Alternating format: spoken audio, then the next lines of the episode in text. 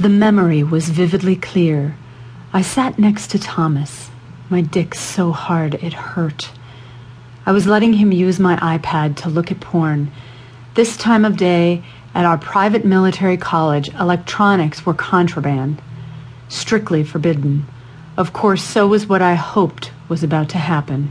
I felt dwarfed sitting next to him. He was the tight end on our school football team, a big guy who worked out a lot.